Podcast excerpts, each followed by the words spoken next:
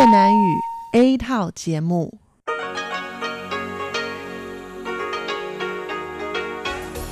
Đây là Đài Phát thanh Quốc tế Đài Loan RTI.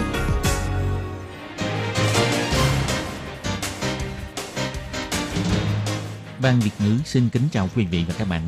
Đây là chương trình Việt ngữ Đài Phát thanh RTI được truyền đi từ Đài Loan.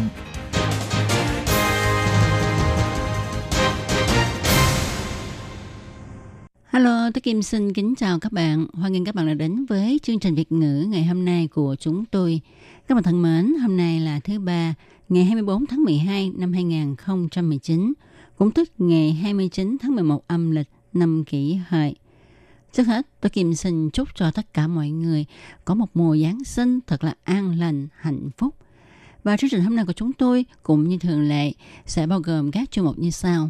Mở đầu là bản tin thời sự trong ngày, tiếp đến là chuyên mục tin vắn lao động nước ngoài, rồi đến chuyên mục tiếng hoa cho mỗi ngày, chuyên mục khám phá thiên nhiên và sau cùng chương trình của chúng tôi sẽ khép lại với chuyên mục điểm hẹn văn hóa.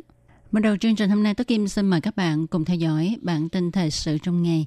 Và trước hết, mời các bạn cùng đón nghe các mẫu tin tẩm lược. Cục Hàng không Dân dụng Đài Loan cho biết đã lên kế hoạch tăng chuyến bay giữa hai bờ eo biển Đài Loan cho thương gia về bỏ phiếu, bầu cử và ăn Tết. Bầu cử sắp đến, đảng Dân Tiến tăng thêm một triệu tiền thưởng để khích lệ toàn dân tố cáo hành vi hối lộ bầu cử. Ông Khổng Tường Trọng cho biết Đài Loan phải xây dựng hệ sinh thái AI, không thể tự mình phát triển đơn độc.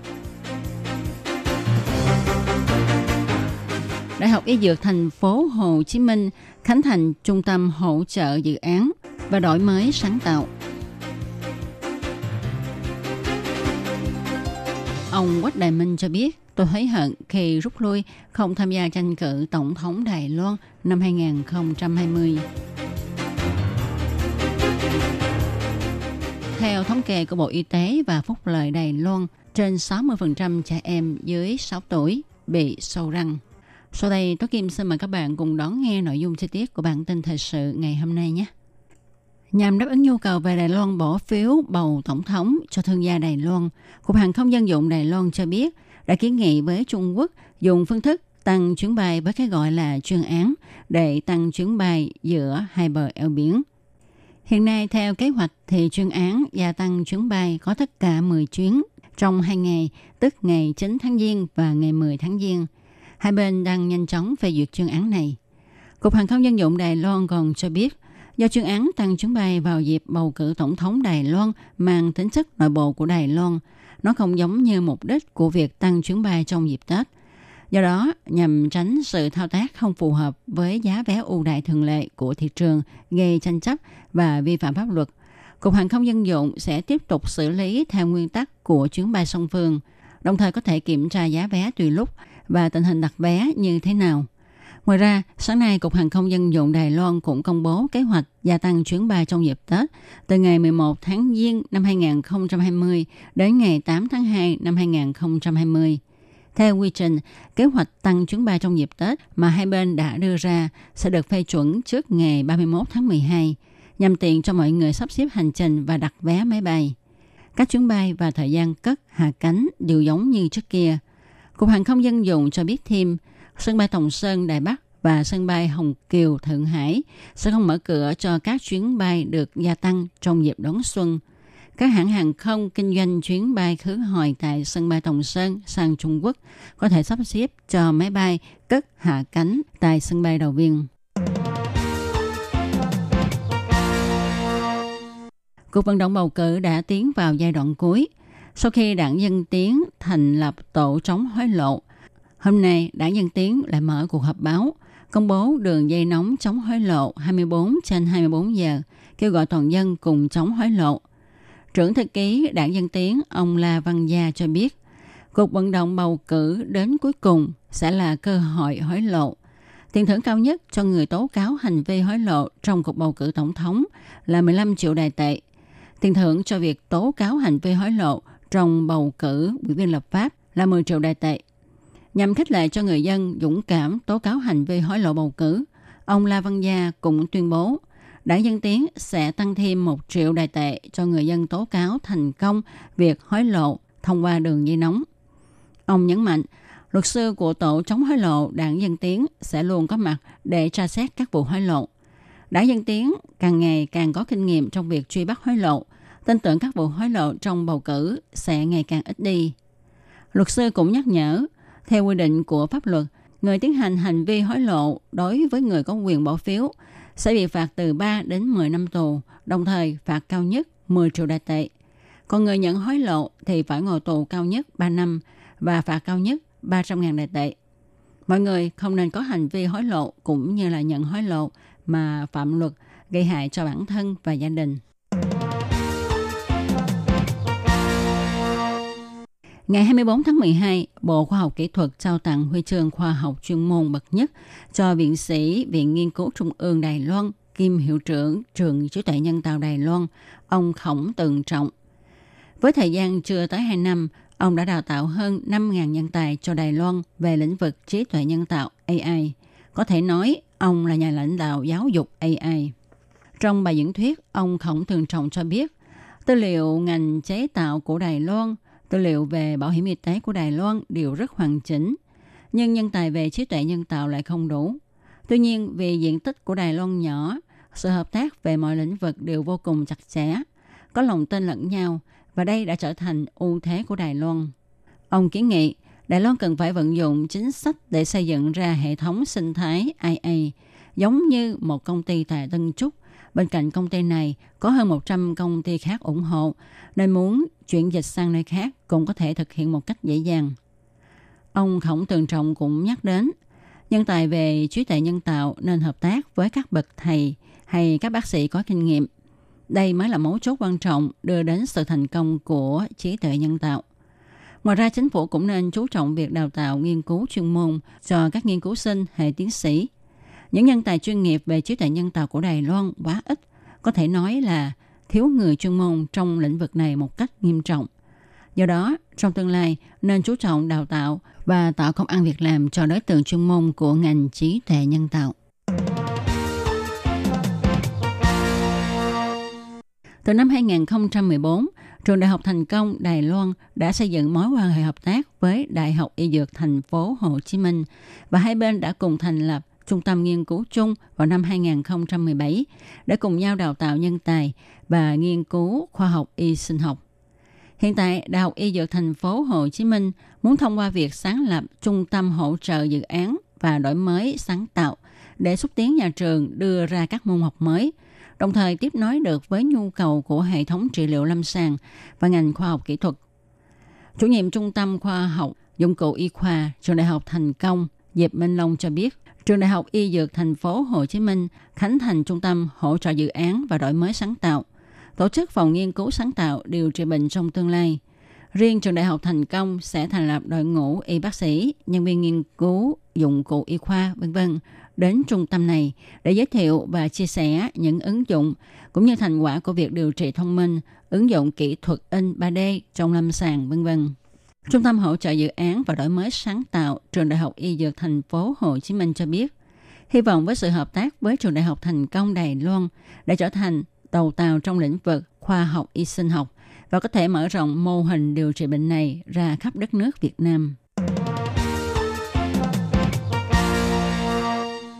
Ông Quách Đại Minh, nhà sáng lập tập đoàn khoa học kỹ thuật Hồng Hải Foxconn, thô lộ là gần đây Ông cảm thấy hối hận khi không kiên trì giữ ý định tham gia tranh cử tổng thống Đài Loan năm 2020 của mình.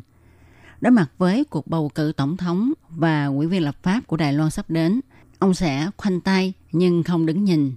Ông giải thích, khoanh tay ở đây tức là ông chỉ phương diện bầu cử tổng thống. Ông cho biết ông đã tuyên bố rút lui khỏi danh sách ứng cử viên tranh cử tổng thống vào ngày 15 tháng 9 nên ông không tiện bày tỏ lập trường của mình. Còn về mảng quốc hội, tức bầu chọn ủy viên lập pháp, thì ông sẽ không đứng nhìn. Ông cho rằng sức mạnh của quốc hội có thể khống chế, không để cho một đảng nào độc quyền và có thể khống chế được sự chuyên quyền của tổng thống. Ông Quách Đại Minh hy vọng ông có thể ủng hộ ứng cử viên tranh cử tổng thống của đảng thân dân là ông Tống Sở Du. Ông Quách Đại Minh cho rằng nếu như lúc đầu ông Hàn Quốc Du, thị trưởng thành phố Cao Hùng, nhường cho ông đại diện quốc dân đảng ra tranh cử tổng thống, thì sẽ có thể sáng tạo ra cục diện thắng lợi và tình hình không phát triển theo xu hướng hiện nay. Trẻ vừa há miệng ra thì bác sĩ đã phát hiện mấy cái răng bị sâu. Theo thống kê của Bộ Y tế và Phúc lợi Đài Loan, có đến 65,43% trẻ dưới 6 tuổi bị sâu răng. Cũng tức là cứ 10 trẻ thì có hơn 6 trẻ bị sâu răng. Một phụ huynh cho hay, bé mới kiểm tra có đến 7 cái răng bị sâu. Tôi chải răng cho con ngày hai lần buổi sáng và tối trước khi đi ngủ.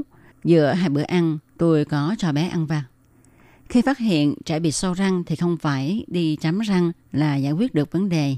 Bác sĩ Lý Dương Quân nói, vi khuẩn trong miệng sẽ tiếp tục tận dụng những thức ăn ngọt mà ta ăn vào để sản sinh ra axit ăn mòn răng của chúng ta. Vì vậy, nếu chúng ta chỉ chấm răng thôi thì chưa đủ, vì nó không thể ngăn cản răng tiếp tục bị sâu. Bác sĩ nói, không chỉ ăn kẹo mới gây sâu răng, mà khi trẻ ngậm cơm trong miệng quá lâu cũng sản sinh ra đường, rồi trở thành axit gây sâu răng. Nếu muốn ngăn chặn răng không bị sâu thì tốt nhất là phải trà răng. Bác sĩ cho hay, làm sạch răng ít nhất hai lần mỗi ngày. Kem đánh răng chứa chất fluor phải cao hơn 1.000 ppm thì mới có tác dụng phòng sâu răng. Ngoài việc chọn kem đánh răng để trà răng ra, chúng ta còn phải dùng chỉ nha khoa để làm sạch kẽ răng. Và trẻ dưới 6 tuổi thì phải nhờ vào cha mẹ giúp trẻ giữ gìn vệ sinh răng miệng thì mới không bị sâu răng.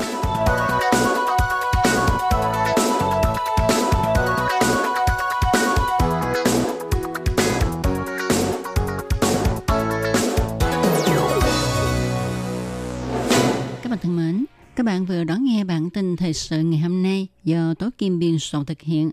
Tố Kim xin chân thành cảm ơn sự chú ý theo dõi của các bạn. Và tiếp theo chương trình hôm nay, Tố Kim xin mời các bạn cùng đón nghe phần thông báo. Sếp ơi, có người chở vật liệu đến rồi kìa.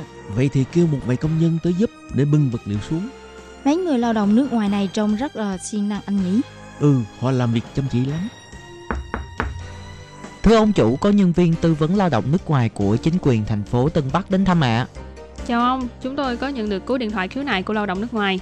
Anh ấy nói là anh ấy bị trừ lương nhưng mà không biết tại sao bị trừ và mong ông trả lại số tiền bị trừ cho anh ấy. Tiền lương chúng tôi trả đầy đủ hết mà. Với lại chúng tôi cũng có ghi rất là rõ ràng. Làm sao lại có chuyện trừ tiền anh ấy được chứ? À, tôi nhớ ra rồi. Đó là tiền thuế thu nhập đó. Nhưng tôi không biết chữ, bản lương chi tiết viết tôi đâu có hiểu đâu. Nhưng hệ thống bảng lương của chúng tôi không có hiển thị được ngoài ngữ. Chị có thể dùng bản đối chiếu song ngữ để phát cho lao động nước ngoài xem và để cho lao động nước ngoài hiểu được tại sao là bị trừ tiền và họ bị trừ ở những mục nào. Theo quy định thì chủ lao động phải trả toàn bộ tiền lương cho lao động nước ngoài.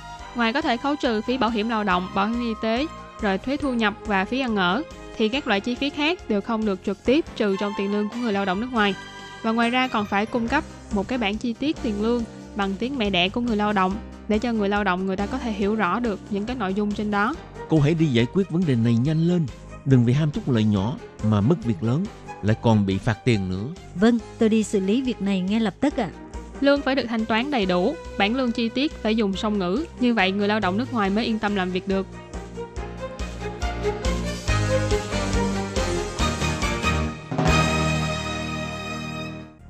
Để đảm bảo quyền và ích lợi cho lao động nước ngoài làm việc tại Đài Loan, Bộ Lao động Đài Loan đã thiết lập một đường dây nóng 1955 bảo vệ và tư vấn miễn phí cho lao động nước ngoài trong 24 tiếng đồng hồ. Đường dây này cung cấp phục vụ quan tâm cho lao động nước ngoài xin tư vấn, khiếu nại, chủ thuê hoặc lao động nước ngoài nếu có nhu cầu tư vấn đều có thể thông qua đường dây nóng 1955 để xin hỗ trợ. Ngoài ra để tuyên truyền về đường dây nóng 1955, Sở Phát triển Nhân lực Lao động thuộc Bộ Lao động có in tờ gấp bằng song ngữ là tiếng Trung và bốn thứ tiếng nước ngoài. Thì bốn thứ tiếng đó bao gồm tiếng Trung và tiếng Anh, tiếng Trung và tiếng Indonesia, tiếng Trung và tiếng Thái, tiếng Trung và tiếng Việt Nam. Lao động nước ngoài chủ thuê và người dân có thể xin tờ gấp để tìm hiểu. Các bạn lao động nước ngoài xin tư vấn khiếu nại khi có nhu cầu, hãy sử dụng đường dây nóng 1955 để xin hỗ trợ. Sở Phát triển Nhân lực Lao động quan tâm bạn.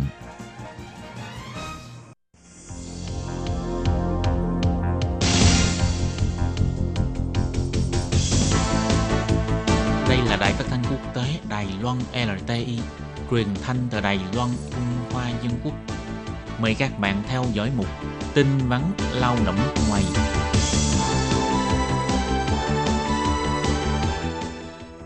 Khi Nhi và Thúy Anh xin chào các bạn. Xin mời các bạn cùng đón nghe chuyên mục tin vắn lao động của tuần này. Các bạn thân mến, trong chuyên mục tin vắn lao động của tuần này, thì Thúy Anh và Khiết Nhi xin giới thiệu với các bạn về thông tin như sau.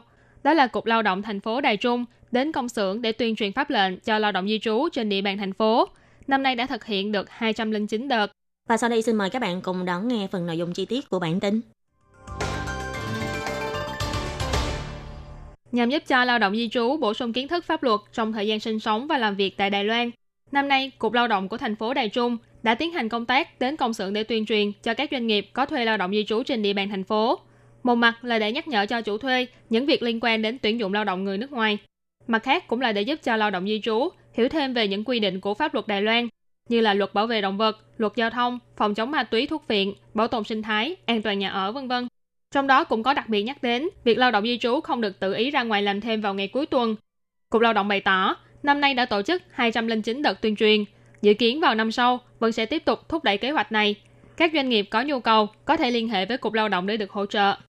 Bà Trương Nha Bội, trưởng phòng sự vụ lao động di trú chỉ ra, thời gian qua, việc tuyên truyền hướng dẫn luật liên quan lao động di trú chủ yếu là về các quy định trong luật dịch vụ việc làm. Dù có tổ chức hoạt động tuyên truyền hướng dẫn luật, nhưng đối tượng tham gia chủ yếu là chủ thuê.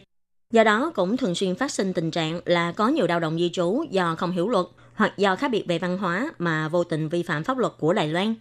Vì thế, năm nay Cục Lao động đã thay đổi hình thức tuyên truyền, chủ động đến trụ sở của các doanh nghiệp để tuyên truyền hướng dẫn luật trong thời gian họp thường lệ của họ, giúp tăng cường kiến thức pháp luật cần thiết cho cả chủ thuê và người lao động. Đồng thời cũng sẽ thông báo cho công ty môi giới cùng đến tham gia. Đến cuối tháng 10 năm nay, thành phố Đài Trung đã xử lý 160 vụ người dân vi phạm khoảng 1 điều 57 của luật dịch vụ việc làm, tức là các sự kiện liên quan đến việc tuyển dụng bất hợp pháp. Trong đó có 1 phần 3 các vụ vi phạm có đối tượng được tuyển dụng bất hợp pháp đều là các bạn lao động di trú có giấy tờ hợp pháp. Có thể nói là tỷ lệ này khá cao. Bà chuyên gia Bội cũng chỉ ra, rất nhiều lao động di trú đã tranh thủ thời gian nghỉ phép để đi làm thêm, kiếm thêm thu nhập.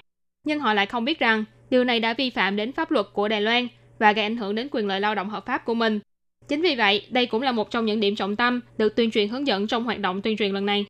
Còn về phần luật giao thông, bắt đầu từ tháng 10 năm 2019 trở đi, người tham gia giao thông bằng xe đạp điện khi đi trên đường phố cần phải đội nón bảo hiểm, người vi phạm sẽ bị phạt 300 đài tệ. Chủ thuê có trách nhiệm giám sát, đốc thúc người lao động thực hiện đúng theo quy định của pháp luật. Bắt đầu từ ngày 1 tháng 10, đã chính thức áp dụng quy định luật giao thông mới, trong đó có những điều luật như vận tốc lớn nhất của xe đạp điện không được vượt quá 25 km trên 1 giờ, phải đội mũ bảo hiểm và không được chở người. Người vi phạm tốc độ sẽ bị phạt cao nhất là 1.800 đài tệ. Không đội mũ bảo hiểm hay chở người khi đi xe đạp điện sẽ bị phạt 300 đài tệ. Còn tự ý thay đổi cấu tạo xe sẽ bị phạt 5.400 đài tệ. Cụ thể như đã sửa đổi trong Điều 72 của Luật Giao thông Đường bộ quy định, xe đạp điện khi lưu thông trên đường, nếu tự ý thay đổi cấu tạo thiết bị hay quy cách vốn có của xe, người sở hữu xe sẽ bị phạt từ 1.800 đại tệ cho đến 5.400 đại tệ. Khoảng 1 điều 72 quy định, tốc độ của xe khi đang lưu thông trên đường vượt quá 25 km trên 1 giờ, người điều khiển phương tiện sẽ bị phạt từ 900 cho đến 1.800 đại tệ. Điều 73 quy định, người điều khiển xe đạp điện không đội mũ bảo hiểm theo quy định sẽ bị phạt 300 đại tệ. Những quy định trên đều chính thức được áp dụng từ ngày 1 tháng 10 trở đi. Nhắc nhở là các bạn lao động di trú phải tuân thủ. Xét đến việc các doanh nghiệp lớn có chế độ quản lý tương đối toàn diện, vì thế các doanh nghiệp tham gia hoạt động đến công xưởng để tuyên truyền hướng dẫn năm nay, chủ yếu là các doanh nghiệp có quy mô vừa và nhỏ, số lao động di trú tuyển dụng dưới 40 người và chủ thuê có nguyện vọng để tham gia vào hoạt động, hoặc là các doanh nghiệp trước đây đã từng xảy ra trường hợp vi phạm tương tự tại địa phương. Cục Lao động đã chủ động mời các doanh nghiệp này đến tham gia vào hoạt động tuyên truyền hướng dẫn. Các doanh nghiệp, lao động di trú và công ty môi giới tham gia vào hoạt động năm nay đã có phản hồi tích cực về hoạt động. Vì thế, Cục Lao động cũng sẽ tiếp tục tổ chức hoạt động tương tự vào năm 2020. Dự kiến sẽ đến tuyên truyền cho khoảng 200 công xưởng. Nếu như các chủ thuê có nhu cầu, cần được hướng dẫn, có thể đăng ký với Cục Lao động của thành phố Đài Trung. Sẽ được ưu tiên thông báo khi Cục Lao động bắt đầu thực hiện kế hoạch vào năm 2020. Và các bạn thân mến, chuyên mục tin vấn lao động của tuần này cũng xin tạm khép lại tại đây. Cảm ơn sự chú ý lắng nghe của quý vị và các bạn. Xin thân ái chào tạm biệt các bạn. Bye bye. Bye bye.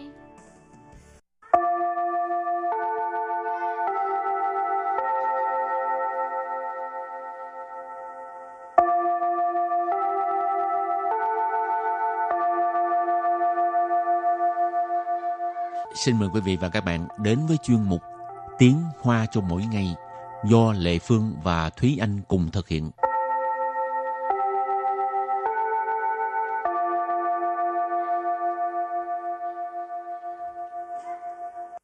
Thúy Anh và Lệ Phương xin kính chào quý vị và các bạn. Chào mừng các bạn đến với chuyên mục Tiếng Hoa cho mỗi ngày ngày hôm nay.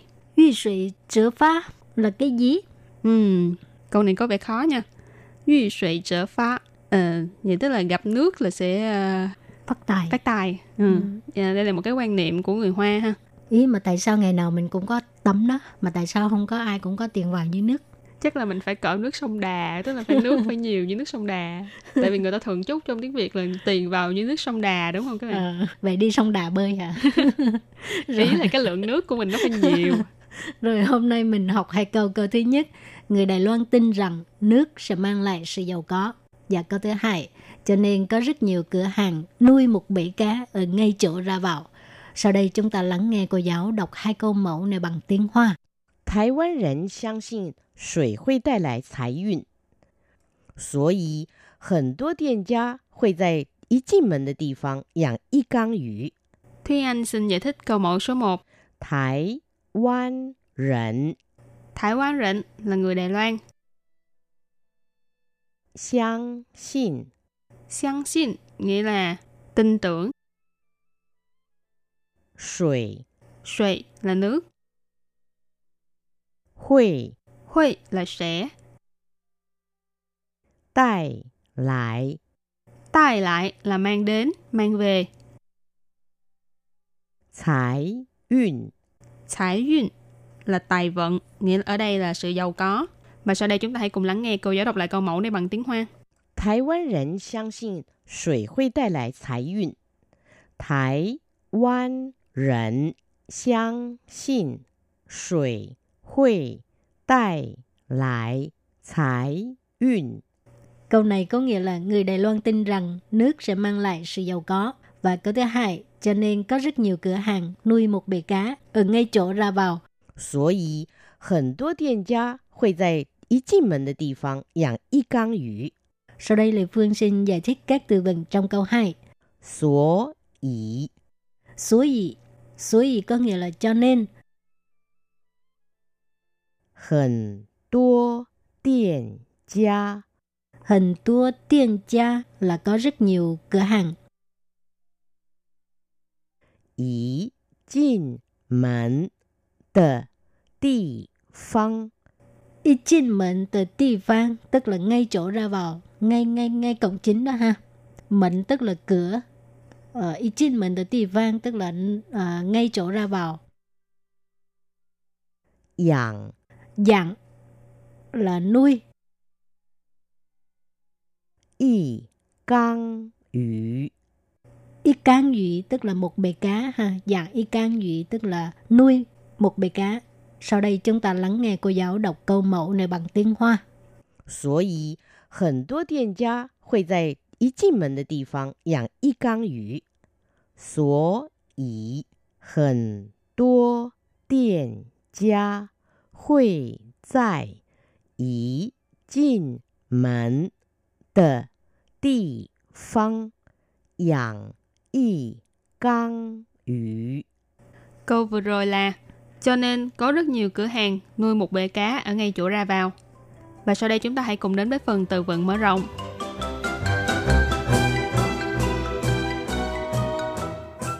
鱼缸，鱼缸， Dữ căng nghĩa là bể cá. 金鱼，金鱼， Chính dụy có nghĩa là cá vạc.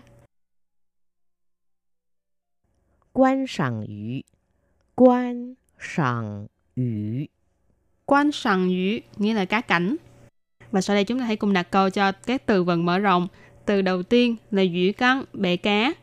养鱼新手在买鱼缸时， 大都选择小型缸。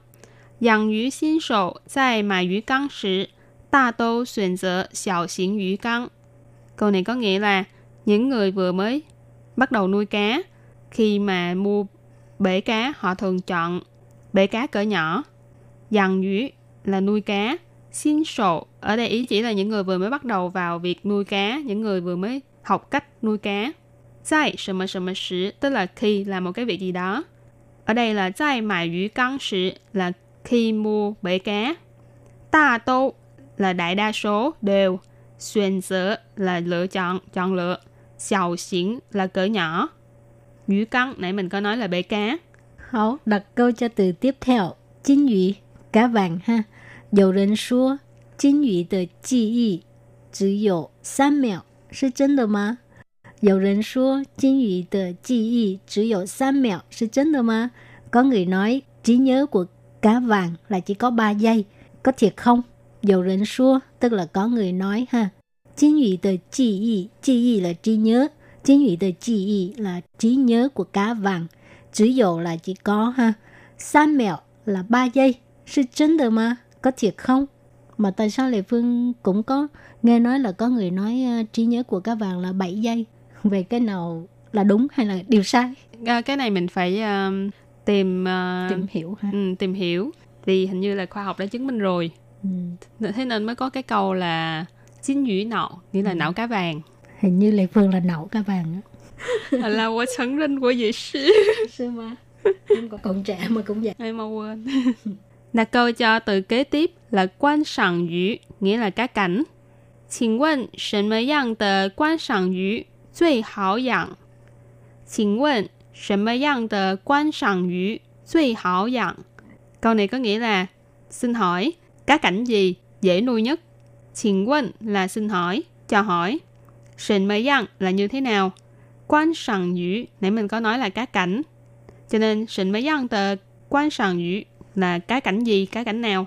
Suy là nhất, hảo dặn. Ở đây, hảo với dặn ghép lại với nhau, nghĩa là Ngứa quá. 不是那个养，这此养非彼养也。Hảo dằn ở đây không phải là ngứa nha các bạn, mà hảo dằn nghĩa là à, dễ nuôi. Chữ dằn này với chữ dằn trong chữ ngứa thì nó là hai chữ hơi hơi giống nhau mà cũng không khác- mà cũng không giống nhau. Hảo, trước khi chấm dứt bài học hôm nay, xin mời các bạn ôn tập lại hai câu mẫu.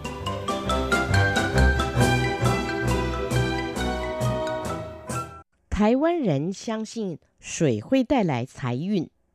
台湾人 Thái Quan rịnh là người Đài Loan. 相信 Xiang xin nghĩa là tin tưởng. 水 Suy là nước. 会 Huy là sẽ. 带来 Tai lại là mang đến, mang về. 财运。 Thái duyên là tài vận, nghĩa là ở đây là sự giàu có. Và sau đây chúng ta hãy cùng lắng nghe cô giáo đọc lại câu mẫu này bằng tiếng Hoa.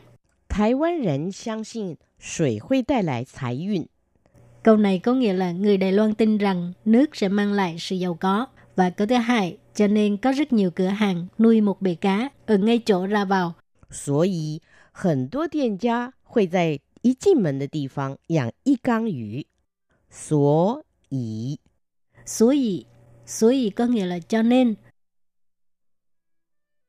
很多店家 Hình tua tiên gia là có rất nhiều cửa hàng. 一进门的地方 Y chinh mệnh từ địa phương tức là ngay chỗ ra vào, ngay ngay ngay cổng chính đó ha. Mệnh tức là cửa. Ở uh, ichin mệnh là tỳ vang tức là uh, ngay chỗ ra vào. Dạng. Dạng là nuôi. Y. Cang yu. Y cang yu tức là một bề cá ha. Dạng y cang yu tức là nuôi một bề cá. Sau đây chúng ta lắng nghe cô giáo đọc câu mẫu này bằng tiếng hoa. 所以很多店家会在一进门的地方养一缸鱼。 Câu vừa rồi là cho nên có rất nhiều cửa hàng nuôi một bể cá ở ngay chỗ ra vào. Các bạn thân mến, vừa rồi cũng đã khép lại chuyên mục tiếng Hoa cho mỗi ngày của ngày hôm nay. Cảm ơn các bạn đã chú ý đón nghe. Bye bye. Bye bye.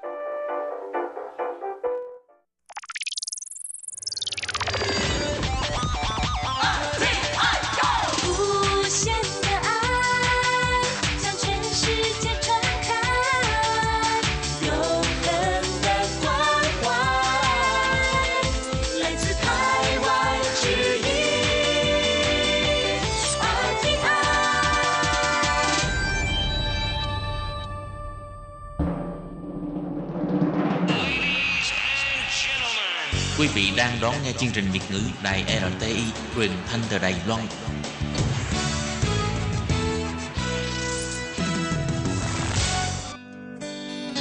Chào mừng các bạn đến với chuyên mục Khám phá thiên nhiên. Chương trình này sẽ dẫn các bạn tìm về với thiên nhiên, thực hiện chuyến ngao du sơn thủy, hoạt động dã ngoại, vui chơi ngoài trời.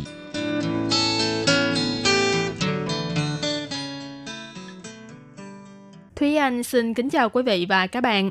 Chào mừng các bạn cùng đến với chuyên mục Khám phá thiên nhiên của ngày hôm nay. Các bạn thân mến, chuyên mục của ngày hôm nay được phát vào đúng ngày Giáng sinh. Khắp nơi đều tràn ngập không khí của ngày lễ. Nào là những cây thông lung linh giữa quảng trường, rồi những con phố được trang trí với những dãy đèn lấp lánh như ánh sao. Những tác phẩm nghệ thuật mô hình thì vô cùng hoành tráng trên đường phố, thu hút vô số khách tham quan đến để chụp ảnh và check-in.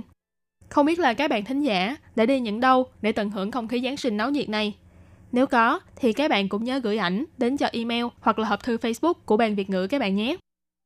Và mở đầu chuyên mục khám phá thiên nhiên của ngày hôm nay, thì Thúy Anh muốn giới thiệu với các bạn một số địa điểm check-in mùa Giáng sinh nổi tiếng ở khắp Đài Loan.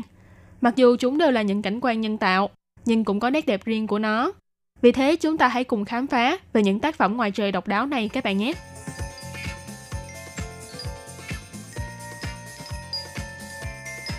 Trước tiên thì chúng ta hãy cùng khám phá những địa điểm check-in thú vị ở thành phố Đài Bắc. Năm nay Đài Bắc có khá nhiều địa điểm tổ chức chào mừng dịp lễ Giáng sinh. Trong đó nổi bật nhất thì vẫn là những cái tên như là phố đi bộ Tín Nghĩa, tòa nhà Đài Bắc 101, trung tâm mua sắm Uni Style vân vân. Không chỉ người dân Đài Bắc mà rất nhiều du khách từ các huyện thị khác nhau cũng háo hức đến những địa điểm này để chụp ảnh check-in trong chuyến du lịch của mình. Phố đi bộ ở Tín Nghĩa, hai bên là những tòa nhà lộng lẫy sang trọng. Trong đó dãy nhà của tập đoàn sinh không Mitsukoshi mỗi năm đều trang trí rất công phu trong dịp lễ Giáng sinh. Năm nay tại quảng trường lớn giữa phố đi bộ thì sinh không đã cho trang trí một cây thông Noel cao đến 17 mét với chủ đề là kính vạn hoa. Bên trong cây thông này là những bản gương kết hợp với ánh sáng đủ màu, đang xen và phản chiếu qua lại, trông như là một chiếc kính vạn hoa khổng lồ. Còn bên ngoài thì được lắp đầy đèn led màu trắng. Vào buổi tối, khi cây thông lên đèn, cả khu vực này như rực sáng lên, trông rất bắt mắt. Ngoài ra vào những khung thời gian nhất định thì cây thông cao to này còn có màn biểu diễn ánh sáng và phun tuyết thơ mộng, thu hút rất nhiều người đến quay phim chụp ảnh cùng bạn bè và người thân. Còn trên cây cầu trên không, nối giữa các tòa nhà A8, A9 và A9, A11 cũng được trang trí bằng hàng chục ngàn chiếc đèn nhỏ, tạo nên khung cảnh như là chiếc cầu ngàn sao hay là dãy ngân hà. Đi trên những đoạn đường cầu này, trong lòng cũng chợt vui theo, như muốn cùng hòa vào giai điệu Giáng sinh của những người nghệ sĩ đường phố ở bên dưới. Ngoài ra, suốt dọc trên phố đi bộ Tín Nghĩa cũng trang trí rất nhiều hình tượng mang không khí của Noel. Hàng cây hai bên đường đều được khoác lên chiếc áo bằng đèn trắng và xanh. Khi đi đến đoạn có rạp chiếu Viso, ngoài những banner lộng lẫy thường ngày, ở đầu đường còn có một cây thông màu trắng rực sáng giữa khung cảnh. Đôi khi còn tổ chức trưng bày xe hơi rất đẹp mắt. Ngoài khu Tín Nghĩa thì trong Giáng sinh năm nay, tòa nhà Đại Bắc 101 cũng tổ chức hoạt động với chủ đề là công xưởng ước mơ quà Giáng sinh tại tầng 4 của tòa nhà.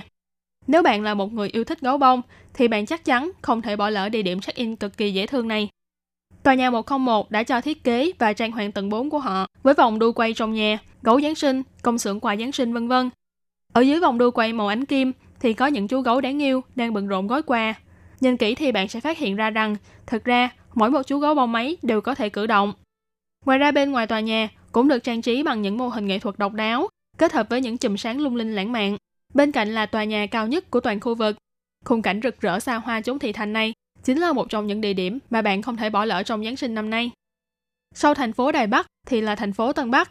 Mà nói đến Tân Bắc trong dịp lễ Giáng sinh thì chắc chắn người dân Đài Loan sẽ nghĩ ngay đến thành Giáng sinh ở khu Bản Kiều, bàn Cháo Dê Tàn Trận. Có thể nói, thành Giáng sinh ở khu Bản Kiều mỗi năm một đông người hơn. Cứ đến dịp lễ này thì khu vực này lại trở nên náo nhiệt hơn bao giờ hết. Các báo đài truyền thông cũng thường xuyên đăng tải tin tức về thành Giáng sinh từ lúc thành chưa bắt đầu mở cửa. Các tuyến giao thông cũng được quy hoạch đặc biệt dành riêng cho địa điểm này. Nếu bạn là người sinh sống ở thành phố Đài Bắc hay là Tân Bắc và bạn thường xuyên đón xe buýt hay gặp được chuyến xe buýt đi về Bản Kiều, thì chắc các bạn cũng sẽ phát hiện ra rằng có một số chuyến xe buýt đi về hướng Bản Kiều có ghi chú trên bảng điện ở đầu xe là đi ngang hoặc là đi đến thành Giáng sinh Bản Kiều. Dòng chữ bằng đèn LED này cũng được thiết kế mang hơi hướng của ngày Noel. Bản thân Thúy Anh mỗi lần nhìn thấy là có cảm tưởng đây là những chuyến xe chở đầy những vị khách vui vẻ hướng về thế giới Giáng sinh đầy thơ mộng. Thành Giáng sinh năm nay nổi bật với 8 cây cầu đi bộ trên không và một cây nấm khổng lồ trông như là cây phép thuật. Ngoài ra còn có những tác phẩm mô hình ngoài trời độc đáo như là hộp quà khổng lồ, cây Giáng sinh trong suốt, con đường ánh sao vân vân. Đầu đầu cũng thấy lung linh huyền ảo, đầu đầu cũng là những góc chụp ảnh check-in đầy thú vị. Còn khi đến thành phố Đào Viên, thì năm nay có lẽ bạn sẽ không thể bỏ lỡ Gloria Outlet trong mùa Giáng sinh. Gloria Outlet đã mang cả một phiên chợ Giáng sinh ở Âu Mỹ đến Đài Loan, mang không khí và phong cách của bốn nước là Mỹ, Pháp, Ý và Anh vào mùa Giáng sinh đến cho người dân địa phương. Suốt dọc đường có thể thấy được rất nhiều cây thông lấp lánh. Trên mái hiên và hai bên đường thì là cảnh tuyết trắng xóa. Vào những khung giờ nhất định, Gloria Outlet còn xuất hiện những màn tuyết trắng bay phất phơ trong gió, thổi qua những cửa hàng sang trọng hoa lệ, cho bạn cảm giác như đang đi mua sắm ở châu Âu vào mùa đông. Còn ở khu vực miền Trung thì năm nay, bạn có thể đến chiêm ngưỡng vẻ đáng yêu của những Sumiko Kurashi, tức là những sinh vật sống ở góc phòng, ngay tại trung tâm thương mại Shinko Mitsukoshi Trung Cảng ở thành phố Đài Trung. Sumiko Kurashi là những sinh vật dễ thương trong series hoạt hình của Nhật Bản. Từ khi xuất hiện trước công chúng, thì độ đáng yêu của những sinh vật này đã đốn đổ bao nhiêu trái tim của những người mê mệt những thứ đáng yêu. Năm nay, Trung tâm Thương mại Shinko Mitsukoshi Trung Cảng đã hợp tác với Sumiko Kurashi với chủ đề là Vương quốc phép thuật ngọt ngào, tạo dựng nên cây thông Giáng sinh bằng hơn chục chiếc bánh donut giả. Trên đó còn được trang trí thêm những chiếc nơ xinh xắn, trông như là chiếc bánh kem ngọt ngào khổng lồ, khiến cho người xem thích thú. Ngoài ra còn có những viên kẹo đủ màu sắc lăn ra từ trong tách cà phê, trông giống như là những sinh vật trong góc nhà nghịch phá làm đổ ra vậy. Những sinh vật trong góc thì đều khoác lên trang phục Giáng sinh đáng yêu, vô cùng bắt mắt. Toàn cảnh khu trưng bày như chìm ngập trong sự ngọt ngào hạnh phúc. Bất kể là người lớn hay trẻ nhỏ, đều bị những bé Sumiko Kurashi này thu hút và làm mê mẩn. Nếu bạn đến Đài Nam, thì bạn cũng có thể ghé vào trung tâm mua sắm Shinkon Mitsukoshi Tây Môn ở thành phố Đài Nam. Quảng trường Tiểu Tây Môn ngay trước cửa trung tâm mua sắm này cũng tràn đầy không khí Giáng sinh. Với chủ đề là ánh sáng Giáng sinh, quảng trường được trang trí vô cùng độc đáo, với biểu diễn nghệ thuật ánh sáng trên cây thông, con đường tuyết, xe cáp treo vân vân. Ngoài ra, còn có những chú tuần lộc phiên bản hoạt hình dễ thương đứng giữa tuyết trắng, trông giống như là thế giới tuyết ở Bắc Âu hay là trong những câu chuyện thần thoại đầy mơ mộng.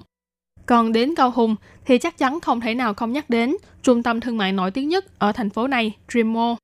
Năm nay Dream Mall Cao Hùng đã lấy chủ đề là Las Vegas, đưa cây thông cao 14 mét đến trung tâm thương mại. Với thiết kế rộng bên trong, kết hợp với hệ thống đèn neon lung linh huyền ảo, khiến cho cả cây thông như càng hoa lệ và đầy mơ mộng hơn. Ngoài ra còn có con đường ánh sao, núi lửa, thuyền hải tặc ở đảo Vàng Bạc, thậm chí có cả máy bay trực thăng và cả những mô hình nghệ thuật trưng bày nhìn rất thật. Tất cả những vật trang trí này đều là những nét sáng tạo mới của năm nay. Mỗi một góc đều rất thích hợp để bạn chụp ảnh check-in trong ngày lễ Giáng sinh.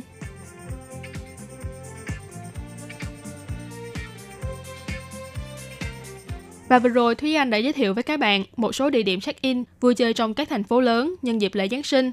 Mỗi nơi đều có những nét đặc sắc riêng của mình và đồng thời cũng thể hiện sự sáng tạo của những nhà thiết kế khi ứng dụng ánh sáng và không gian để tạo nên những tác phẩm trưng bày độc đáo trong mùa Giáng sinh năm nay. Và ngoài những địa điểm kể trên ra, thì đương nhiên là ở khắp nơi tại Đài Loan thì vẫn còn rất nhiều những nơi trang trí Giáng sinh vô cùng độc đáo và bắt mắt, đồng thời còn kết hợp với những hoạt động thú vị như chợ phiên, biểu diễn nghệ thuật, sân khấu âm nhạc vân vân. Và nếu bạn biết đến những nơi nào có trang trí Giáng sinh khiến cho bạn cảm thấy yêu thích, thì các bạn cũng nhớ hãy chụp ảnh và chia sẻ cho Thúy Anh hoặc Ban Việt ngữ các bạn nhé. Thời gian trôi qua thật nhanh, chỉ tuần sau thôi là chúng ta sẽ cùng khép lại năm 2019 và đón chào năm 2020. Trước đây khi Thúy Anh còn ở Việt Nam, thông thường vào ngày Tết dương lịch thì chỉ cùng gia đình hoặc là bạn bè đi xem pháo hoa ở công viên lớn gần nhà hoặc là xem truyền hình trực tiếp cảnh bắn pháo hoa mừng năm mới trên TV. Nhưng sau khi đến Đài Loan thì các bạn người Đài mỗi năm còn rủ rê tham gia một hoạt động đón mừng năm mới khác. Ngoài việc đi xem biểu diễn ca nhạc ngày cuối năm và cùng xem bắn pháo hoa, thì còn cùng đi đến một số địa điểm nổi tiếng để ngắm nhìn bình minh đầu tiên của năm mới. Lần đầu tiên Thúy Anh tham gia vào hoạt động này là vào khoảng 6 năm trước, Khi ấy Thúy Anh đã cùng một số người bạn cùng trường đi đến bờ biển ở xã Thai Mali, huyện Đài Đông. Tại đây có một sân khấu biểu diễn nghệ thuật trong suốt nhiều giờ đồng hồ. Nào là ca nhạc, biểu diễn nhạc cụ, ảo thuật, hài kịch vân vân. Rất nhiều người đã tập trung tại bãi biển này để cùng nhau chờ đón bình minh đầu tiên. Khi mặt trời dần ló dạng trên mặt biển, khoảng không gian từ màu xanh đen dần chuyển sang đỏ cam, rồi chuyển sang màu vàng chói lóa. Những tia nắng mặt trời chiếu rọi trên khuôn mặt của từng người. Giây phút ấy, Thúy Anh thật sự đã cảm thấy trong lòng rất cảm động, như bản thân mình được đất trời chúc phúc, cầu chúc cho một năm mới vui vẻ thuận lợi. Vì thế những năm sau đó, thì nếu có dịp, Thúy Anh cũng đều sẽ cùng bạn bè đi ngắm bình minh ngày đầu năm mới. Và tiếp sau đây, trong chuyên mục của chúng ta ngày hôm nay, Thúy Anh cũng xin giới thiệu với các bạn một nơi lý tưởng để ngắm mặt trời mọc ở bờ biển phía bắc của Đài Loan. Nếu có dịp thì các bạn hãy cùng gia đình và bạn bè đến đây để ngắm bình minh các bạn nhé. Và địa điểm mà Thúy Anh nói đến chính là mũi Pỉ Thổ ở thành phố Tân Bắc. Khi nói đến ngắm bình minh, thì ngoài A Lý Sơn và núi Thái Bình, thì rất nhiều người đều sẽ chọn bờ biển phía Bắc của Đài Loan. Và trong đó, những cảnh quan đặc sắc trên suốt dọc đường bờ biển phía Bắc thì phải kể đến mũi Pỉ Thổ, một trong ba cảnh đẹp nhất ở khu Thụy Phương, thành phố Tân Bắc. Mũi Pỉ Thổ tập hợp rất nhiều những cảnh quan địa hình xâm thực của bờ biển Đông Bắc, nhất là những vách núi cao, hang núi hay bãi đá hình thành nên do sự xâm thực của biển. Những cảnh quan đẹp tự nhiên lộng lẫy này có thể nói là đứng trong top cảnh quan bờ biển của Đài Loan. Do lợi thế về mặt địa hình, nên mũi Pỉ Thổ cũng là nơi rất thích hợp để trở thành lớp học sinh thái về các loại đá và sinh vật ven biển. Đi dọc theo con đường đá về hướng trường tiểu học Pỉ Thổ, rơi vào biển như liền thành một dải màu xanh bất tận. Ở cuối đường chính là hải đăng mũi Pỉ Thổ. Ngọn hải đăng này được xây dựng vào năm 1896. Trong Thế chiến thứ hai thì đã từng bị bom của quân đồng minh phá hủy. Đến khi Đài Loan giành lại được quyền cai quản từ Tây quân Nhật, thì hải đăng này mới được xây dựng lại thành kiến trúc hình trụ cao 12,3 mét như ngày nay. Gần đó có công viên mũi biển Thổ. Công viên này thì liên thông với ba con đường đi bộ, bao gồm đường bờ biển, đường hải đăng và đường dốc núi. Từ ba con đường đi bộ này, bạn có thể nhìn thấy toàn cảnh núi và biển nương tựa vào nhau, những địa hình lồi lõm nhấp nhô độc đáo, những con sóng mạnh mẽ xô bờ, cùng cảnh quan thực vật ven biển màu xanh lá bên bầu trời và đại dương. Đường đi bộ Hải Đăng là đường đi bộ chính trong ba con đường này, xuất phát từ trường tiểu học Bỉ Thổ và kết thúc ở ngay tại Hải Đăng mũi Bỉ Thổ. Đường đi bộ dốc núi thì là con đường băng qua đồi núi. Theo đường này lên núi cao, có thể nhìn ngắm cảnh bờ biển Đông Bắc thoáng đãng tự nhiên, mang cả khung cảnh biển và trời thu vào trong tầm mắt. Đường đi bộ ven biển thì đi dọc theo bờ biển với rất nhiều cảnh quan xâm thực tự nhiên đặc sắc. Những đường đi bộ này đẹp đến mức truyền thông Đài Loan còn từng gọi nơi này là Vạn Lý Trường Thành Mini. Và nghe nói, do ở gần công viên mũi Bỉ Thổ, nên các học sinh tốt nghiệp ở trường tiểu học Bỉ Thổ mỗi năm đều nhất định phải đến đây để thực hiện hoạt động truyền thống. Đó là phải tự chèo xuồng từ bờ biển ra thuyền tổ chức lễ tốt nghiệp đậu cách bờ 200 mét, lên thuyền để nhận bằng tốt nghiệp do hiệu trưởng phát, sau đó thì lặn ống thở để quay vào bờ. Như thế mới được tính là tốt nghiệp. Đây thật là một truyền thống đặc biệt và thú vị phải không nào? Tin rằng mỗi em học sinh tốt nghiệp từ trường này đều đã có được một buổi lễ tốt nghiệp đầy thử thách và đáng nhớ. Vẻ đẹp tự nhiên của mũi bị thụ như là tác phẩm điêu khắc của đất trời, cùng với địa hình sông thật độc đáo, sinh thái động thực vật phong phú đa dạng. Vào mùa xuân, nơi này rất thích hợp để dạo chơi, đi bộ dưỡng sinh hóng gió biển, ngắm nhìn những đàn chim biển hay bướm chập chờn quanh những bụi cây và loài hoa loa kèn giống Đài Loan xinh đẹp nở khắp núi đồi, trông rất tráng lệ. Còn mùa thu vào khoảng từ tháng 9 đến tháng 10 thì vách núi bên bờ biển còn có thể thấy được cây tỏi trời hoa vàng rực rỡ xinh đẹp đung đưa trong gió. Mũi Pỉ Thổ là một nơi rất đẹp và cũng là địa điểm để ngắm mặt trời mọc vô cùng lý tưởng. Từ trên đồi cao hay từ vị trí của hải đăng, hướng về phía đông, chờ đợi ánh bình minh dần soi chiếu lên mặt biển, lên đồi núi, lên cây cỏ. Cảnh đẹp non nước vốn đã tráng lệ, như được tôn lên thêm bởi kỹ xảo ánh sáng của tự nhiên. Đứng giữa thiên nhiên đất trời, đón chào ánh mặt trời của ngày mới, bạn sẽ cảm thấy như được tiếp thêm năng lượng, tràn đầy sức sống. Vì thế, vào dịp Tết Dương lịch, rất nhiều người cũng đã đến mũi Bỉ Thổ để có thể cùng gia đình hay bạn bè tận hưởng khoảnh khắc thiên nhiên diệu kỳ đó và kỳ vọng vào một năm mới thuận lợi và tỏa sáng. Các bạn thân mến, trong chuyên mục khám phá thiên nhiên của ngày hôm nay, Thi Anh đã giới thiệu với các bạn một số địa điểm check-in mùa Giáng sinh nổi tiếng của các thành phố lớn ở Đài Loan và đồng thời cũng đã giới thiệu về mũi Bỉ Thổ, nơi lý tưởng để ngắm bình minh vào dịp Tết Dương lịch. Và nhân hôm nay là ngày lễ Giáng sinh, chúc các bạn có một ngày lễ thật vui vẻ và đầm ấm. Chuyên mục khám phá thiên nhiên của ngày hôm nay đến đây cũng xin tạm khép lại. Cảm ơn sự chú ý lắng nghe của quý vị và các bạn. Thân ái chào tạm biệt và hẹn gặp lại các bạn trong chuyên mục của tuần sau cũng vào giờ này. Bye bye! Quý vị và các bạn thân mến, sau đây là email của Ban Việt ngữ ctv a rti org tvk Hộp thư truyền thống của Ban Việt ngữ việt nam miss PO Box 123 gạch ngang 199 Taipei 11199. Còn thính giả ở Việt Nam xin gửi đến hộp thư số 104 Hà Nội, Việt Nam.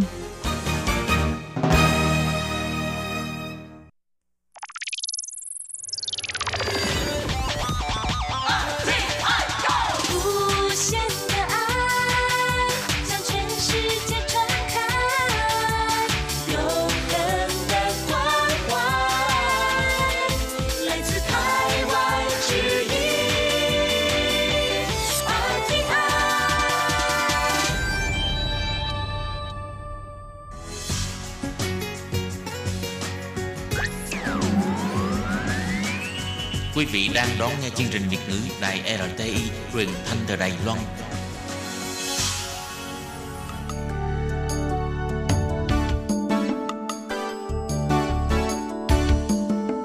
Chào mừng quý vị đến với chương mục Điểm hẹn văn hóa do Khiết Nhi phụ trách.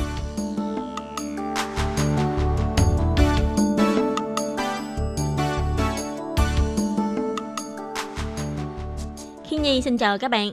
Các bạn đang đón nghe chuyên mục Điểm hẹn văn hóa. Các bạn thân mến, trong chuyên mục Điểm hẹn văn hóa của tuần vừa rồi, Khi Nhi đã giới thiệu với các bạn về chiếc nồi cơm điện Ta Tung, cũng như là chiếc nồi cơm điện này có liên quan như thế nào đối với cuộc sống cũng như là xã hội của người dân Đài Loan. Các bạn thân mến, trong điểm hẹn văn hóa của tuần này, Khi Nhi muốn tiếp tục giới thiệu với các bạn về một chủ đề cũng có liên quan. Đó là văn hóa lúa gạo của người Đài Loan.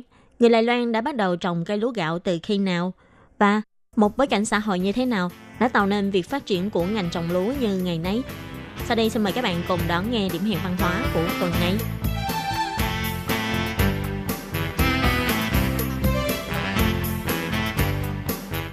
Tại khu vực khảo cổ khu công nghệ miền Nam đã phát hiện được hóa thạch hạt lúa gạo lâu đời nhất của Đài Loan cách đây khoảng 5.000 năm. Di chỉ khảo cổ khu công nghệ miền Nam là cách nói chung các di chỉ khảo cổ phân bố tại khu công nghệ miền Nam. Từ thời kỳ đồ đá cho đến thời kỳ nhà Thanh, có lịch sử khoảng hơn 4.000 năm, được chôn sâu khoảng 50cm dưới lòng đất. Cộng thêm là khu vực này, dòng suối Tăng Vân Khê thường xuyên dâng cao và ngập lụt, tạo lớp đất chất đóng ở phía trên, khiến cho các văn vật được bảo vệ tốt hơn. Theo nguồn tin của trang CNA, trong quá trình phát triển của khu công nghệ khoa học miền Nam, vấn đề khó khăn lớn nhất chính là xử lý các di chỉ văn hóa cổ xưa dưới lòng đất. Để cứu vãn những di sản văn hóa sắp bị hủy hoại, bắt đầu từ năm 1996, giáo sư Tạng Trấn Hoa của Viện Nghiên cứu Lịch sử Văn hóa thuộc Viện Hàn Lâm Nghiên cứu Trung ương đã được Ủy ban trụ bị của Cục Quản lý Khoa học Công nghệ miền Nam ủy thác đưa đoàn nghiên cứu đến đây để tiến hành công tác cứu vãn các di chỉ văn hóa xung quanh khu công nghệ miền Nam. Công tác này đã được tiến hành hơn 15 năm, tổng cộng phát hiện tất cả là 58 di chỉ khảo cổ, cứu vãn được 34 di chỉ và đào tìm trên diện tích là 90.000 m vuông. Được biết, đoàn nghiên cứu của giáo sư Tạng Trấn Hoa đã tìm ra được hạt gạo đầu tiên của Đài Loan vào khoảng 5.000 năm trước, là hóa thạch lúa gạo sớm nhất được phát hiện hiện nay. Thông qua xét nghiệm ADN phát hiện, phần lớn là gạo lúa cạn. Hơn nữa, lớn nhỏ của mỗi hạt gạo đều giống nhau. Điều này cho thấy rằng, từ thuở thời kỳ đồ đá, người dân Đài Loan đã có khả năng trồng trọt hạt gạo cũng như là nhân giống hạt gạo. Theo tiến sĩ Lý Khuôn Để, một nhà dân chủng học cũng như là nhân viên nghiên cứu của Viện Nghiên cứu Ngôn ngữ nói, trước đây, Đài Loan đã phát hiện được hóa thạch hạt gạo tại di chỉ Khẩn Đinh, cách đây khoảng 4.000 năm. Đó là vết tích phát hiện được trên miếng gốm, được đào tại Khẩn Đinh. Tuy nhiên, trong phát hiện lần này đã vượt kỷ lục tại Khẩn Đinh, đưa ra kết luận văn hóa gạo đã có ở Đài Loan sớm hơn trước đó 1.000 năm, tức là đã có từ 5.000 năm trước. Ông Tăng Trấn Hoa cũng chỉ ra thêm, di chỉ khu công nghệ Đài Nam có từ khoảng 5.000 năm cho đến 300 năm trước. Đặc biệt nhất là còn phát hiện được hạt kê đầu tiên trong lịch sử khảo cổ Đài Loan tại đây. Và là hàng chục nghìn hạt kê hóa thạch được chôn vùi trong lòng đất. Đây là phát hiện khảo cổ mà cả khu vực Hoa Nam của Trung Quốc cũng không có được. Theo ông Tạng Trấn Hoa, trong các công tác khảo cổ trước đây, hoàn toàn không có phát hiện về dấu vết phát triển nông nghiệp của thời kỳ đồ đá cũ. Thời kỳ đồ đá cũ cũng đã kéo dài trong một thời gian rất dài. Nhưng khi phát hiện được hạt gạo hạt kê hóa thạch tại di chỉ khu công nghệ Đài Nam, cho thấy từ khoảng 5.000 năm trước, thì người dân tộc Nam đảo đã vào thời đại nông nghiệp. Có thể nói, cây lúa là cây lương thực quan trọng của Đài Loan, không những diện tích trồng rộng lớn, sản lượng cao, ngoài ra còn có quan hệ mật thiết liên quan đến sự phát triển của kinh tế, chính trị và xã hội. Ngành trồng lúa liên quan đến rất nhiều lĩnh vực, như việc mở rộng diện tích cây trồng, xây dựng hệ thống tưới tiêu, xả nước, cải tạo giống cây trồng, cải thiện về kỹ thuật trồng và quản lý, phát triển máy móc nông nghiệp, nâng cao kỹ thuật xử lý sau khi thu hoạch và cải thiện hệ thống tiêu thụ vân vân. Hiện tại, ngành nông nghiệp Đài Loan nói chung, ngành trồng lúa nói riêng của Đài Loan đã có đủ năng lực để hỗ trợ kỹ thuật cho các quốc gia đang phát triển. Trong đó, chủ yếu là kỹ thuật cải tạo giống lúa cũng như là cung cấp giống lúa được cải tạo để phù hợp với điều kiện ngày nay. Trước tình hình ưu tiên sinh thái, bảo vệ môi trường cùng nguy cơ lương thực luôn rình rập, con người ngày càng phải học tập cách tôn trọng đối với đất đai cũng như là thiên nhiên, xem trọng việc bảo vệ thổ dưỡng để đất đai được nghỉ ngơi sau mỗi vụ mùa để có thể phát triển nền nông nghiệp bền vững. Vì thế, công tác tìm ra các giống lúa mới ngày càng tốt hơn, cũng như là phát triển hữu cơ bền vững, cũng chính là một trong những yếu tố quan trọng nhất đang được ngành nông nghiệp hướng đến. Theo vết tích khảo cổ về hạt lúa gạo hóa thạch được phát hiện tại khu công nghệ Đài Nam, thì hình hạt gạo đó tròn và ngắn, nhìn giống như hạt gạo Japonica của Nhật Bản. Nhưng nếu nhìn kỹ hơn, thì vẫn sẽ phát hiện có sự khác biệt và vẫn cần phải tiến hành nghiên cứu sâu hơn mới có thể có kết quả chính xác. Tuy nhiên, nhìn chung thì giống lúa gạo Đài Loan trồng vẫn là giống lúa châu Á là chính. Trước khi người Nhật đến cai trị tại Đài Loan, giống lúa được trồng tại Đài Loan chủ yếu có hai giống chính. Một là giống lúa cạn của người dân tộc nguyên trú trồng và một nữa là giống lúa gạo tẻ do người Hán di cư mang đến Đài Loan. Giống lúa cạn do người nguyên trú trồng có thân cao, chùm bông lúa dài. Theo suy đoán là do người dân tộc di trú tại các đảo Nam Thái Bình Dương khi di cư đến Đài Loan do cần phải mang theo lương thực để phục vụ cho bữa ăn và làm rượu, cho nên đã mang đến đây. Còn giống lúa gạo tẻ tại Lai chủ yếu là do người Hán ở khu vực Quảng Đông Phúc Kiến vào thời kỳ Minh Trịnh đã ồ ạt di cư đến Đài Loan mà mang đến đây. Và có thể nói là giống lúa đất tạp, chưa có một giống lúa cá biệt được trồng trên diện rộng và chất lượng hạt gạo không tốt. Đến năm 1899, khi người Nhật Bản đến Đài Loan, cũng lại bắt đầu du nhập các giống lúa Nhật Bản đến Đài Loan và tiến hành cải tiến giống lúa, tạo nền tảng để xây dựng hệ thống giống lúa đa dạng của Đài Loan. Chính quyền Nhật Bản còn cho thành lập trung tâm trao đổi hạt giống cây giống quốc tế, trung tâm nhân giống cây trồng quốc gia, giúp cho con đường tìm kiếm và tạo ra các giống lúa tại Đài Loan trở nên đa dạng hóa. Đài Loan vốn có vị trí địa lý nằm tại khu vực cận nhiệt đới. Trước đây, Đài Loan chỉ thích hợp trồng giống lúa gạo tẻ hay còn gọi là gạo tại lai. Năm 1912, khi tiến sĩ Isho Eikichi của Nhật Bản đến Đài Loan và làm việc tại nông trường thực nghiệm của Phủ Tổng đốc Đài Loan, ông đã dốc biết bao công sức trong việc nghiên cứu giống lúa bồng lai. Năm 1930, tiến sĩ Eikichi đã chuyển công việc sang làm giáo sư giảng dạy tại khoa nông nghiệp của trường đế quốc, tức là trường Đại học Quốc gia Đài Loan ngày nay, và làm trưởng phòng khoa trồng trọt của Viện Nghiên cứu Trung ương. Năm 1942, làm giám đốc Sở Nghiên cứu Nông nghiệp Phủ Tổng đốc, chủ yếu là phụ trách công việc nghiên cứu các giống lúa mới tại Đài Loan. Và vốn nhĩ là do người Nhật Bản ăn không quen với lại tiên mễ, tức là gạo tẻ hay còn gọi là gạo tại Lan của Đài Loan trồng trọt.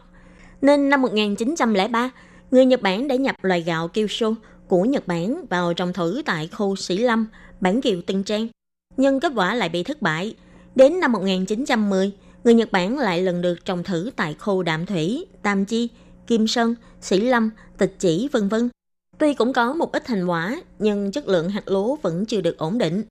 Một lần nọ, khi ông Iso Ekichi cùng với các bạn mình đi leo núi, ông nhìn về phía Trúc Tử Hồ tại khu núi Như Minh, thì phát hiện khu vực này được chia thành ba khu nhỏ gồm Đông Hồ, Đỉnh Hồ và Hạ Hồ, có độ cao trên mực nước biển khoảng 660 mét.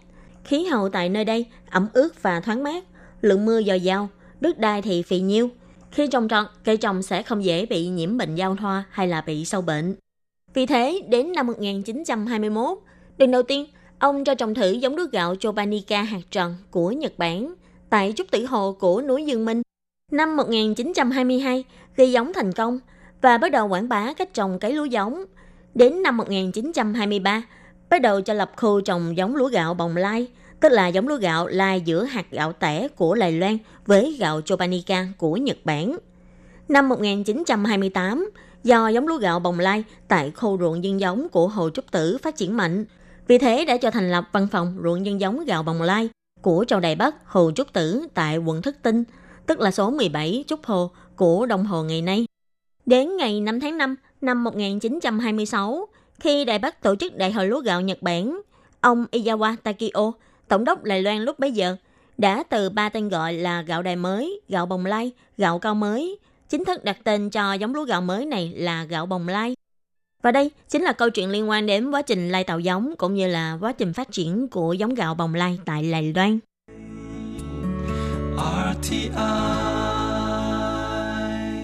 Ngoài ra, còn có một vấn đề liên quan mật thiết đến sự phát triển của ngành nông nghiệp tại Đài Loan, đó là vấn đề thủy lợi. Do ở Đài Loan, mùa mưa thì ngập nước, mùa khô thì khô cạn nguồn nước. Với điều kiện tự nhiên như thế, nên dù là vùng đồng bằng tại Đài Loan vẫn bị thiếu nước và khô cằn, không thể sản xuất lượng lương thực lớn. Nhưng từ khi người Hà Lan đến Đài Nam, người Hà Lan đã bắt đầu đưa kỹ thuật trồng lúa nước vào Đài Loan và cho xây dựng mương nước, dạy người dân cách dẫn nước vào ruộng để tưới tiêu. Vì thế, sau này, cả vào thời đại Minh Trịnh, nhà Thanh, người Nhật cai trị cho đến bây giờ, ở Đài Loan chỉ cần là khu vực có trồng trọt sản xuất nông nghiệp thì nhất định đài đó sẽ có các mương lớn nhỏ khác nhau để có thể cung cấp nguồn nước thủy lợi phục vụ cho việc trồng lúa gạo.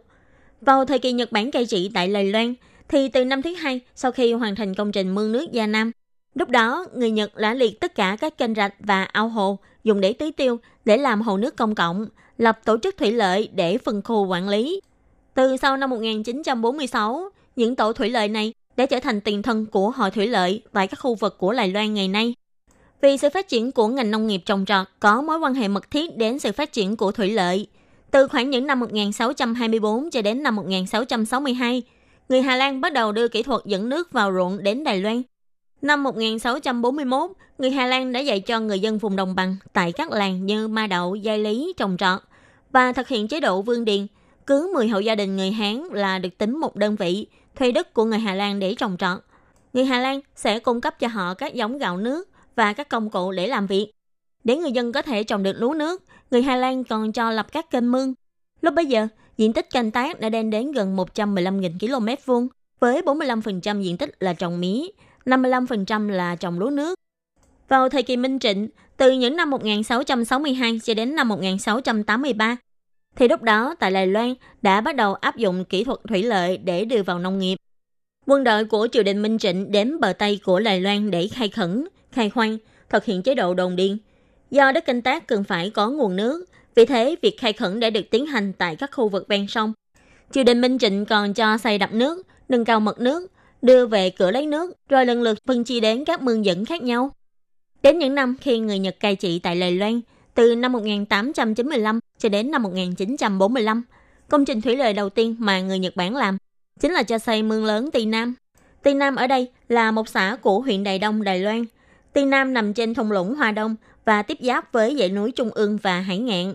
Khoảng 1 phần 3 cư dân ở tại đây là người dân tộc Puyama. Công trình này đã xúc tiến cho sự phát triển của Đài Loan ra miền Đông, giúp cho khu vực Quan Sơn, trị thượng của miền Đông Đài Loan trở thành những nơi nổi tiếng về sản xuất lúa với chất lượng tốt. Năm 1907, người Nhật lần đầu tiên áp dụng bê tông cốt thép để xây dựng công trình kênh mương dẫn nước. Đây cũng là một bước ngoặt trong lĩnh vực thủy lợi của Đài Loan. Và ưu điểm của xi măng cốt thép là có khả năng chịu sức nước tải trọng lớn hơn và ổn định hơn. Và tiếp đó, người Nhật cũng lần lượt cho xây dựng các kênh mương khác nhau, như kênh Cát Giả tại Hoa Liên vào năm 1911, xây đập nước tại suối Đại Hán của Đào Viên, xây kênh Đào Viên để có thể cung cấp nước cho toàn Đào Viên. Năm 1920, dưới sự quy hoạch của kỹ sư người Nhật Bản Yoichi Hata, đã cho xây dựng mương Gia Nam và đập nước Điểu Sơn Đầu, giúp cho vùng Đài Nam, Gia Nghĩa, Vân Lâm, vốn chỉ trồng lúa cạn, giờ cũng có thể chuyển sang trồng lúa nước, trở thành đồng bằng Gia Nam phì nhiêu. Và đây cũng chính là công trình thủy lợi lớn nhất trong lịch sử phát triển của Lài Loan. Năm 1921, người Nhật đã cho lập ban thủy lợi để quản lý các ao hồ công cộng. Sau năm 1946 được đổi thành ủy ban thủy lợi để phục vụ cho người dân cũng như là phục vụ cho ngành nông nghiệp trồng trọt. Mà các bạn biết không, với một số quốc gia nông nghiệp tại khu vực châu Á thì cây lúa gạo từ thuở xa xưa đã là cây lương thực chính của một số quốc gia này. Cây lúa gạo cũng như là nền văn hóa lúa gạo cũng gắn liền trực tiếp với cuộc sống của những người dân tại các quốc gia châu Á. Để hình thành tư tưởng là thuận theo thiên thời, yêu quý đất đai cũng như là tôn trọng sinh mệnh. Phát triển văn hóa lúa gạo, xuân canh, hạ vân, thu thu, đông tàn, tức là mùa xuân thì cày cấy, hạ rẫy cỏ, thu gặt hái, đông tích trữ, tạo nên thói quen cuộc sống của người dân luôn gắn liền với thiên nhiên. Các bạn thân mến, chuyên mục điểm hẹn văn hóa của tuần này do khiến nhi biên tập và thực hiện với chủ đề liên quan đến văn hóa lúa gạo cũng xin tạm khép lại tại đây. Cảm ơn sự chú ý lắng nghe của quý vị và các bạn. Xin thân ái chào tạm biệt các bạn.